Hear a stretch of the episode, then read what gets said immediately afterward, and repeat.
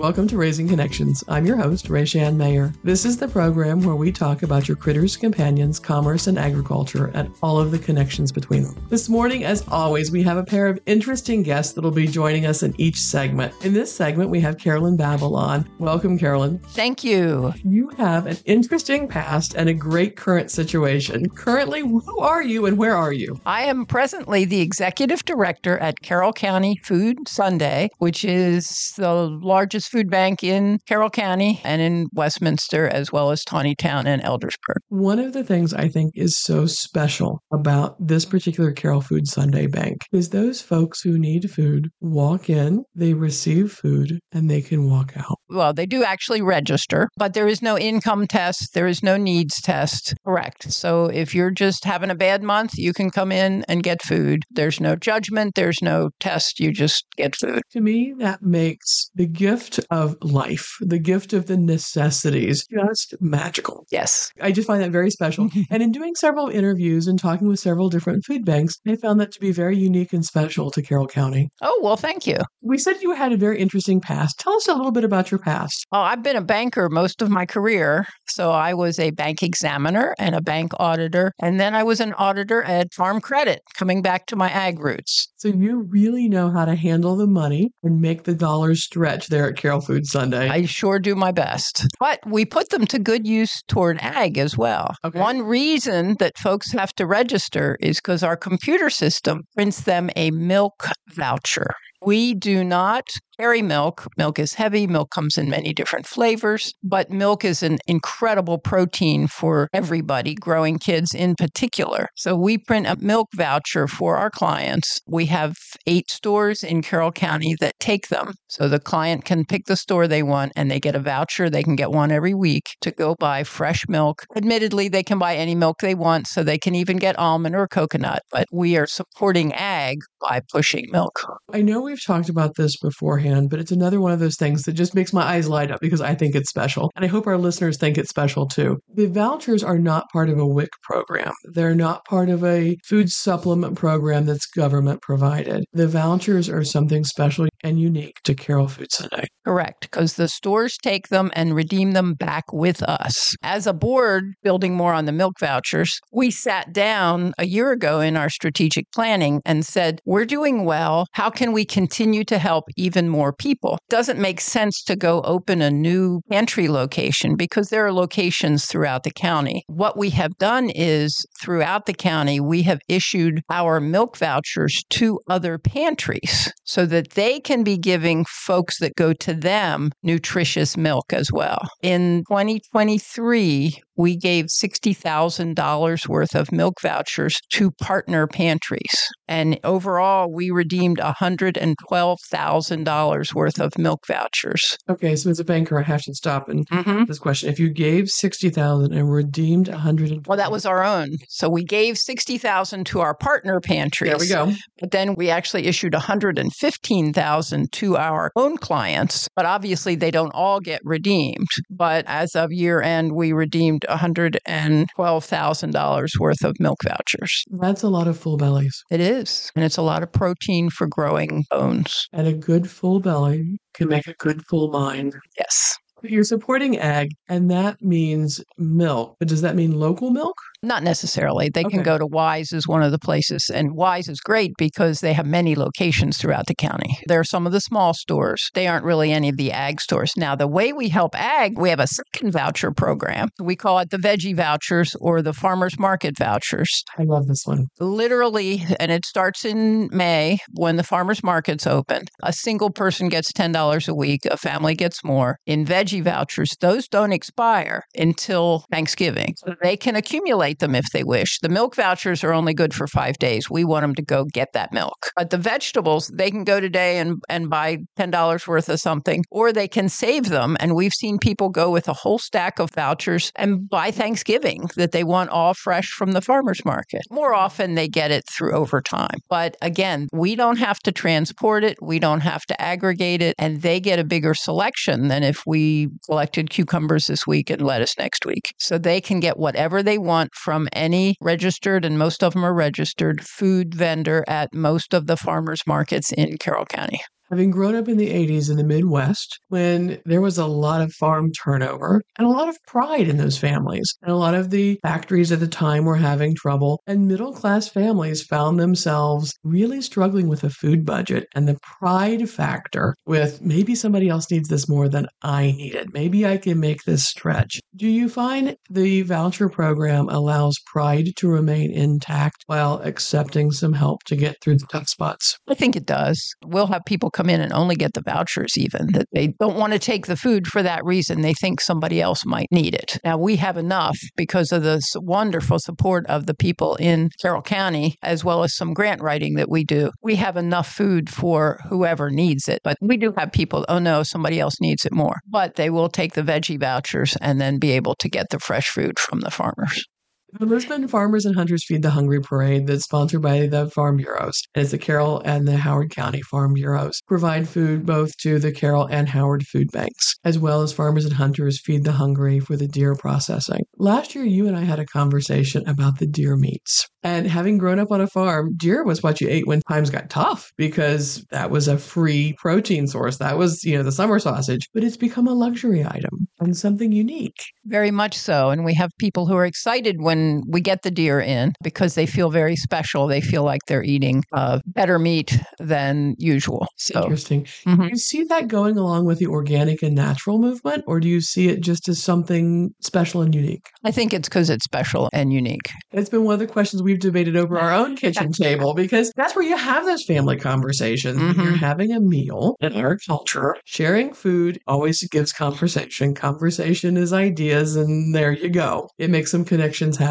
The farmers and hunters and the deer processing is part of the donations from the Lisbon Great Farmers and Hunters Feed the Hungry. It also goes to a little bit to our volunteer fire department because without them, we would all be in trouble because they do more than just fight fires. Absolutely. With all of this going on, what do you see the biggest challenge coming for 2024 at Carroll Food Sunday? I'm going to be very curious.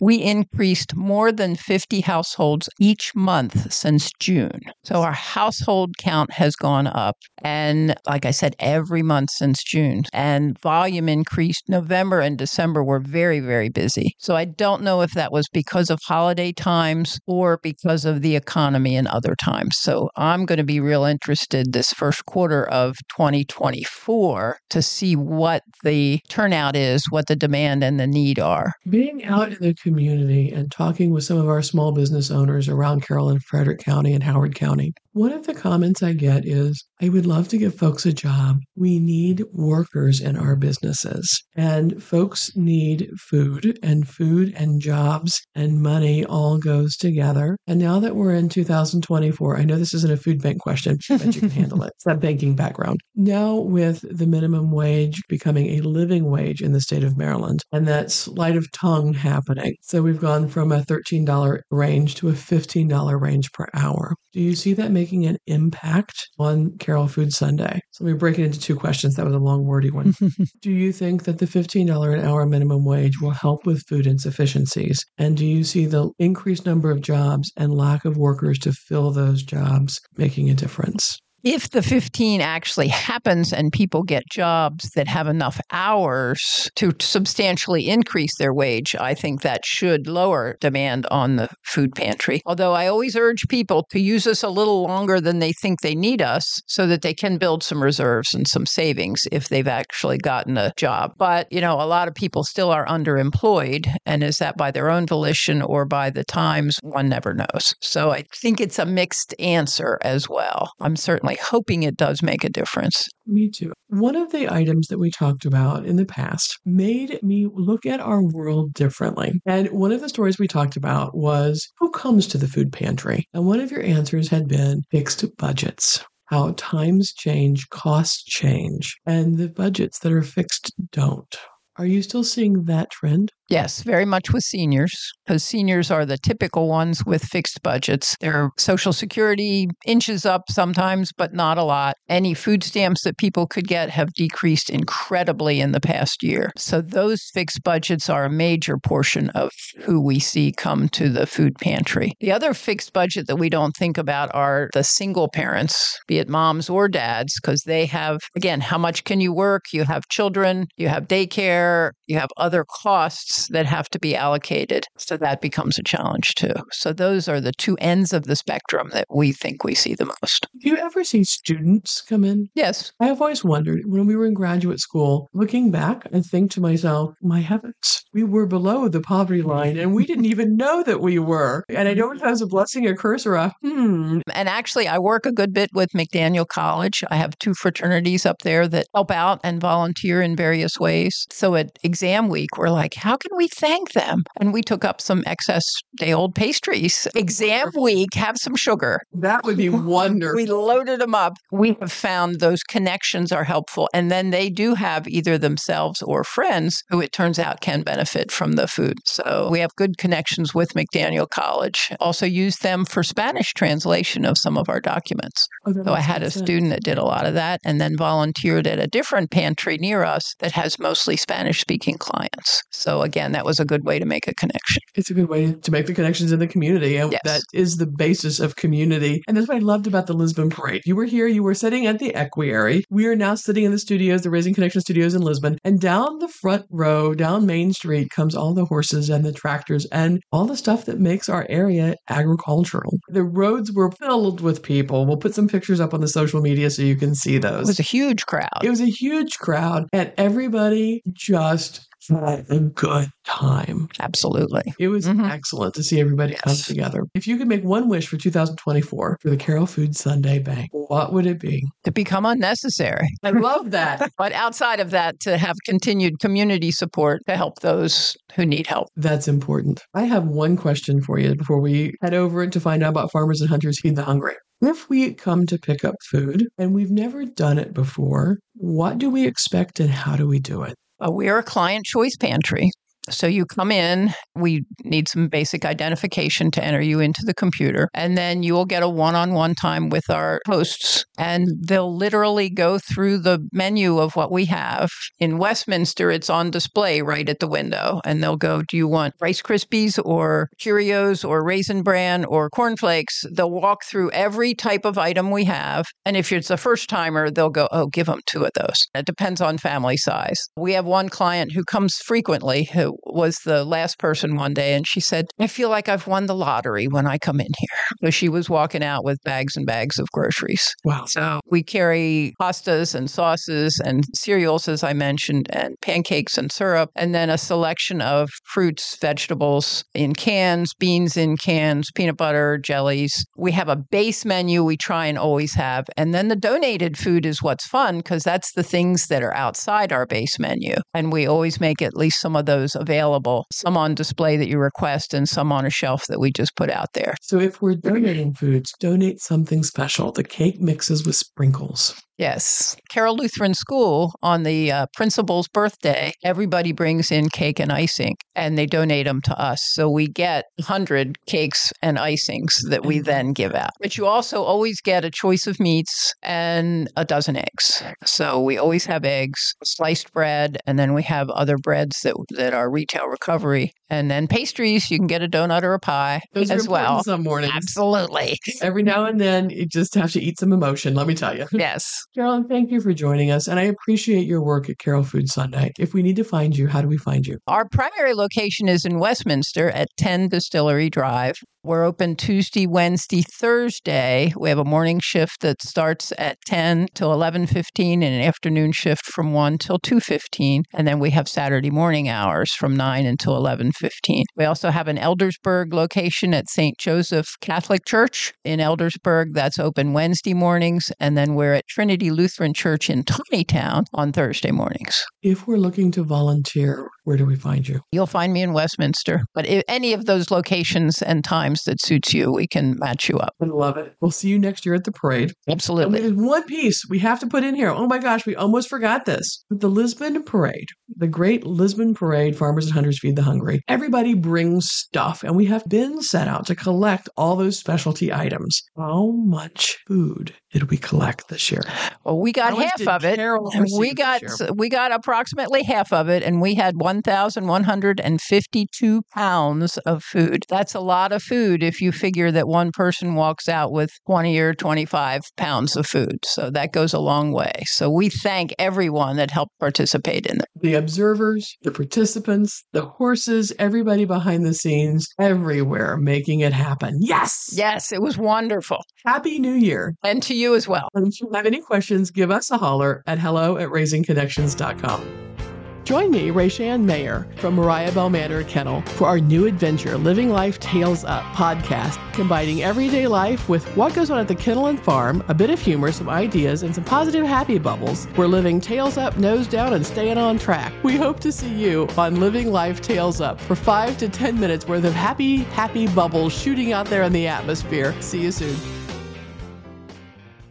Good morning. Welcome back to Raising Connections. I'm Rachann Mayer. This morning we're talking with Josh Wilson from Farmers and Hunters Feed the Hungry. When we left, you were telling us an amazing story about how Farmers and Hunters Feed the Hungry got started and your dad's involvement and how it grew through the state of Maryland. Yes, that's right. Uh, you know, it really, I would say, grew unexpectedly uh, as the uh, folks at DNR took a look at what he was doing in Washington County and how it was running and how it was based on a Virginia program that had been successful for, for a few years prior. They basically said, hey, could you maybe adapt what we've got? We've got a list of butchers across the state from an older program. It needs kind of a, an infusion of some new direction. If we just kind of merge that in with what you're doing, could you take this across the rest of the state? So he did, and it really took off here in Maryland. And then we started seeing people from other states interested in it. So for the past 20 couple years, we, we grew to a point where we had around 100, 100 plus volunteers and 20 couple states. The way I became aware of Farmers and Hunters Feed the Hungry is through the Lisbon Farmers and Hunters Feed the Hungry parade, where they dress up the horses in December and they make the floats and the tractors and the horses, but they mm-hmm. raise money, and that was one of the fundraisers for the Carroll Food Bank, the Howard County Food Bank, the Lisbon Fire Hall, and then the Farmers and Hunters Feed the Hungry. one of the things that I thought was interesting is so many people knew about the program and they would earmark their donations for FHFH.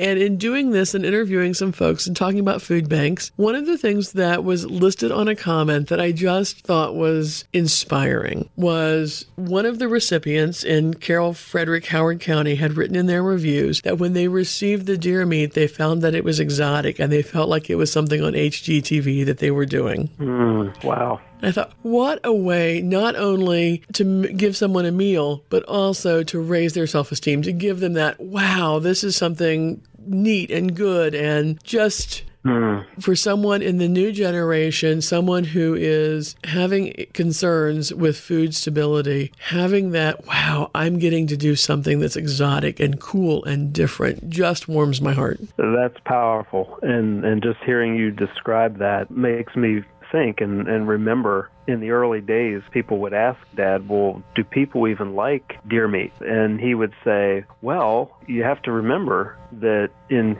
previous generations, venison was the food of lords and kings in Correct. Europe and, and other parts of the world. And and here, sure, we're into beef and pork and so forth, but it's a good, high quality meat. And sure, you know, people may not be experienced with it, but once they get the opportunity, uh, a lot of people really like it. And what we're understanding is the food banks and some of the folks involved with the food banks have gone and put recipes together so folks understand and how to use it. Because one of the concerns was, how do I use deer meat? Which is legitimate because not everybody has made it the first time time where there's that stigma about is does it taste different? Is it taste like chicken? Mm-hmm. How do you use this? And so putting the recipes together with it really has made a difference. And I just think that's a very to hear the end user go, yeah, this is kind of cool and different. Tonight we're having something special. Yep, exactly. So that was really touching for me. The program's been going now for how many years? Well, uh, we can date it back to 1997. What sort of needs does the program have? Because 20 to 25 years, that's almost a life cycle for someone working. How's your volunteers looking? Well, that is a concern. Yeah, we, we have a lot of people that have been dedicated to it for a long time. And one of the concerns is as a person reaches kind of the end of that cycle, whether it's due to uh, age or a change in interests or they move somewhere else, how will it continue? Do they have other people that they're working with as a team that will continue it? Or have they identified the next person that will coordinate things when they move on? And so we've seen some of that even here in Maryland with a growth of a pretty good volunteer base where we had almost a, a contact or representative in most counties uh, down to now where we just have kind of a handful of people. And for a while, it, it didn't impact us in much of a negative way. We had a period of tremendous growth starting about 15 or, or, so years ago, where we had funding that actually came from the state of Maryland in the form of a, a, large grant that came through DNR. We also had grants from two of the farming groups in the state, a soybean board and a grain producers group. Combined, that funding meant that along with what we were raising through our, our local efforts and our volunteers kind of grassroots fundraising, we had enough funding to do every deer that could be dropped off at any butcher participating across the state. Wow. So we reached a high point where we were, I think we were up to three, 4,000 deer being donated in a season across Maryland alone. Now that number with those grants, we talk about a moment ago, we talked about kind of a life cycle. Grants have cycles and Absolutely. So funding has cycles. So we no longer have a grant from the state of Maryland or any of the, uh, the farming groups so we're basically down to the grassroots side of it where what we can secure from, you know, mailing out to our contact list, some events that are done, like the parade that you described there in Howard County. We have some events around the state that have been good supporters for a number of years now. But that's pretty much where the funding's coming from. So it comes back down to volunteers and contacts willing to share the program with the people, their communities, the businesses, churches, uh, community foundations, all those kinds of sources to see what kind of support we can get. But where we stand right now is the last couple of years we've had uh, right around a thousand deer donated across the state. So that's a pretty significant drop off when you were up to three or four thousand deer and all that meat going to local agencies and food banks. And now you're talking about being maybe at 25% of that high point. So what we really need to turn our attention to is making contact with people that would like to be involved. And we used to think of that in terms of, you know, we need a coordinator. And for us, a coordinator is the person that kind of handles everything in that county or that community from partnering with the butchers to getting them connected to the food banks to raising the money to promoting it and so on that's a lot to, it is a lot. ask of somebody, especially in today's culture, and we're all busy. So, just in the last year or two, we started thinking more in terms of, you know, even if somebody could just help with connecting with butcher shops in their county, and that's it. Or it might be someone who has connections or maybe has written grants before and looks at it and says, well, if I became a contact, I could help write grants uh, with our community foundations in the county, or someone who's good with events, or just somebody who's good at telling everybody they meet about something that they think is important and sharing literature or what, whatever it might be.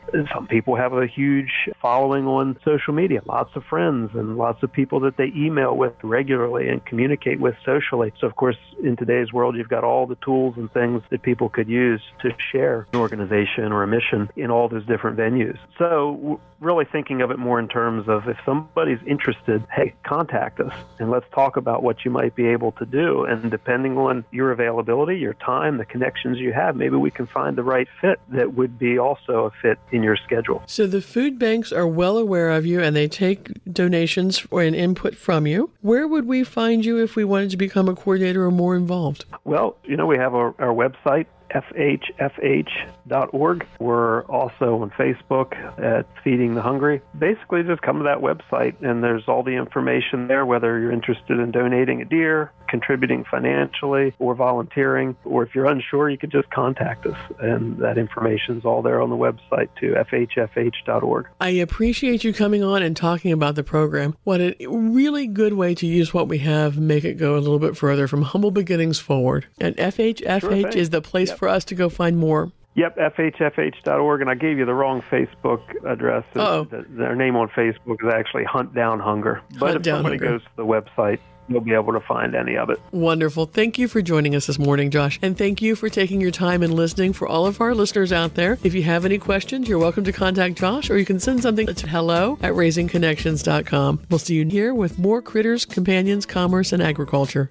This program is a production of Raising Connections Media Company, hosted and produced by Rachann Mayer and edited and mixed by Robin Temple. For more information about our programs, visit raisingconnections.com.